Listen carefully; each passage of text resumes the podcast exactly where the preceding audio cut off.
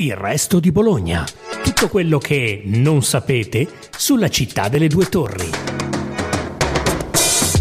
Ciao a tutti, io sono Francesco Moroni, giornalista della cronaca di Bologna del resto del Carlino.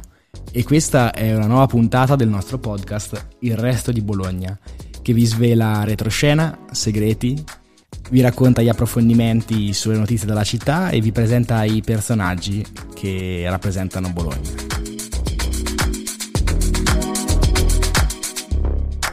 Oggi siamo in compagnia di Asia Lanzi, che è una campionessa di skateboard che ha partecipato alle Olimpiadi di Tokyo, le ultime Olimpiadi, quelle in cui lo skateboard è diventato sport olimpico, quindi un passaggio fondamentale per chiunque ama questo sport e chiunque più in generale anche negli anni precedenti si sia avvicinato e appassionato alla cultura che ne ruota attorno. E che oltre a essere impegnata in una serie di gare di avvicinamento alle prossime Olimpiadi di Parigi, ci racconterà com'è il movimento dello skateboard a Bologna, quanto e come sono frequentati i park, i cosiddetti skate park e le strutture e ci spiegherà un po' di cosa avrebbero bisogno anche oggi gli skater bolognesi per dare un ulteriore impulso al movimento e far partire da qui, così come ha fatto Asia, un qualcosa di speciale che può arrivare addirittura fino alle Olimpiadi.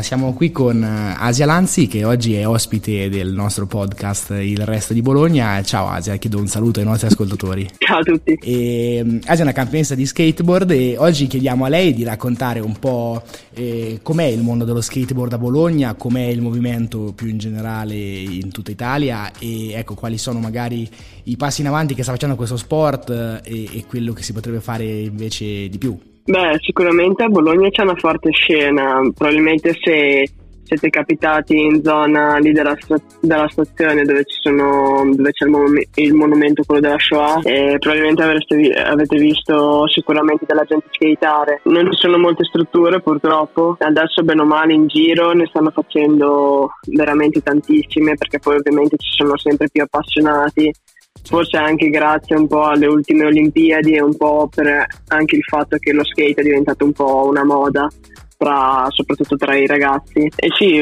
io ho visto anche in generale negli ultimi anni, anche tra le ragazze, il movimento sta crescendo sempre di più, anche il livello. Secondo te, quando diciamo lo skateboard si affaccia a un pubblico maggiore e più ampio, è un bene o un male? Nel senso, mi viene in mente, magari ecco, c'è più bacino di attenzione, di appassionati, però può venirne meno, cioè può, può, può diventare una moda e quindi perdere un po' la sua natura, come mi dicevi tu? Beh, come un po' in tutte le cose, ci sono i pro e i contro. Sicuramente più gente eh, c'è a skateare, che si appassiona, più possibilità c'è per far crescere il movimento, nel senso anche a, proprio a livello di strutture Chiaro. e più opportunità anche magari per, per, persone di avere visibilità, eccetera. Sicuramente per quelle persone che skateano solo ed esclusivamente per magari eh, far vedere a uno skate per essere passano il termine figo, eccetera. Sì. sì, cioè più che altro perde un po', come dicevi, della sua natura, cioè quella di essere anche eh,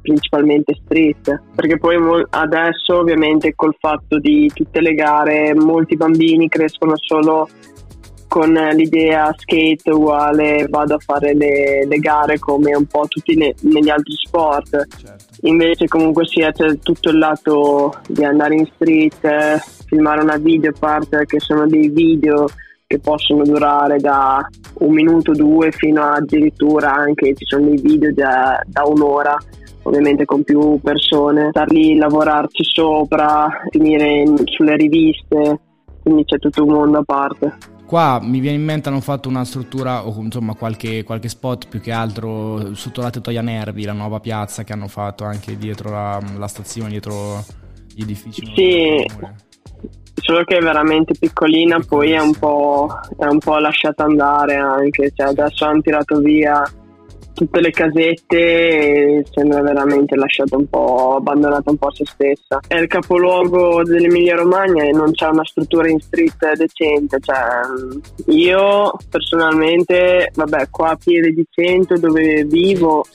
eh, abbiamo fatto una, una, struttura dove il comune comunque sia ci ha coinvolto, eccetera. Io che comunque sia quando ero piccola venivo sempre a Bologna, magari per i bolognesi non è comodissimo venire a piede certo. e, e, dover rimanere in tettoia che poi alla fine molti non, non ci vanno neanche più. Sì. Vanno principalmente lì in piazzetta che è lì dal monumento della Shoah. È un po' assurdo. Cioè, no, il capoluogo non ha un centro. Esatto, è chiaro che uno dal capoluogo si aspetta magari di trovare qua una struttura adeguata, invece no, forse il consiglio è spostarsi più in provincia, è un po', un, po un paradosso. Sì, sì.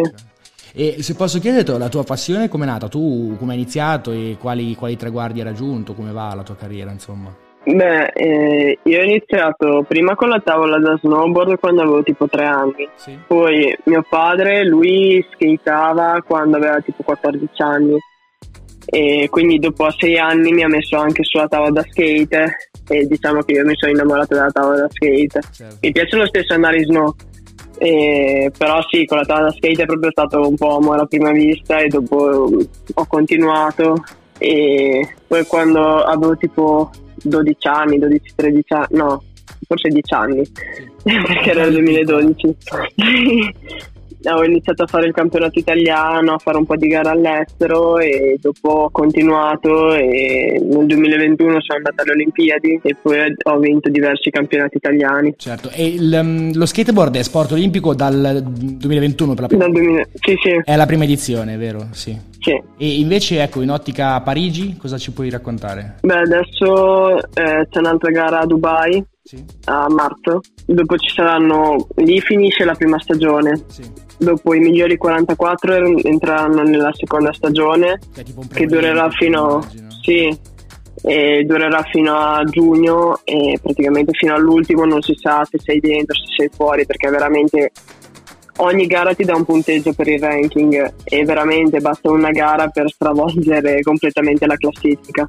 Chiaro, e le gare come si svolgono? Cioè cosa viene richiesto? Quali sono magari le, le acrobazie o i percorsi più, più richiesti? Beh, eh, costruiscono uno skatepark praticamente sul momento, cioè è accessibile solo ed esclusivamente per quell'evento lì. Ti danno 45 secondi dove devi riuscire a fare il maggior numero di, di manovre possibili, di cercando trick. di... Sì. sì, di trick cercando di utilizzare più strutture possibili, poi ovviamente ci sono dei, delle manovre più difficili, alcune meno e poi nel complesso ti danno un punteggio e da lì dopo fanno la classifica. Poi ci sono le qualifiche, semifinali, finali. Che sia insomma un'esibizione completa che, che, che tocchi un po' tutto il parco che prende sì. insieme insomma mm, il contesto. Sì, poi, poi contano anche la velocità, lo stile ci sono diversi parametri sì, tu ci dicevi, sei giovanissima, sei una classe 2002, vero? Hai 20, quest'anno sì. 22 anni. Le, l'età media sì. com'è? È, insomma, intorno ai 20 anni, si va un po' più su oppure è molto eterogenea? Lo chiedo a te. Allora, fino a qualche anno fa si partiva bene o male da 16 anni fino ai 30. Adesso l'età si è un po' abbassata, cioè puoi trovare eh, bambini e bambine di 11-12 anni fino a ai grandi di 35 anni. Certo.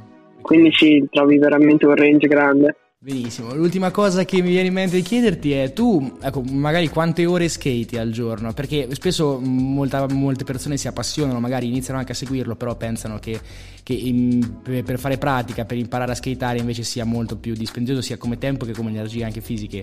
Tu quante ore skate Beh, al giorno che consiglio daresti a chi magari vuole approcciarsi? Beh, io non ho proprio delle ore precise, ad esempio magari ci sono delle giornate che skate solo due o tre ore, magari altre giornate che skate tutta la giornata. Certo. E, mm, poi ovviamente faccio anche preparazione fisica, quindi vado in palestra, certo. perché alla fine può sembrare una cavolata, però in realtà ti salva dagli infortuni che, che non sono mai simpatici, perché magari uno pensa allo skate e dice la palestra non mi serve, in realtà no, serve come. E poi per chi inizia sicuramente di avere tanta pazienza, perché comunque sia i risultati magari su certe cose si vedono subito, su altre eh, ci vuole un po' più di tempo, però di non, non darla per vinta perché una volta che capisci come andare in skate è veramente bellissimo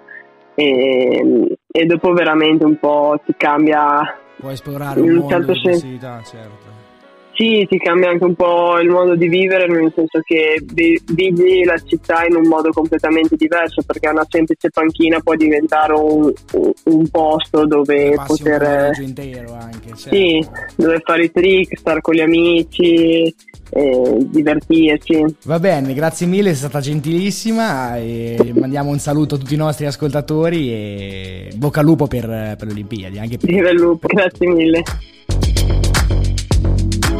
Eccoci arrivati alla fine della puntata di oggi del podcast Il Resto di Bologna. Salutiamo i nostri ascoltatori e i lettori del Resto del Carlino e vi diamo appuntamento alla prossima puntata.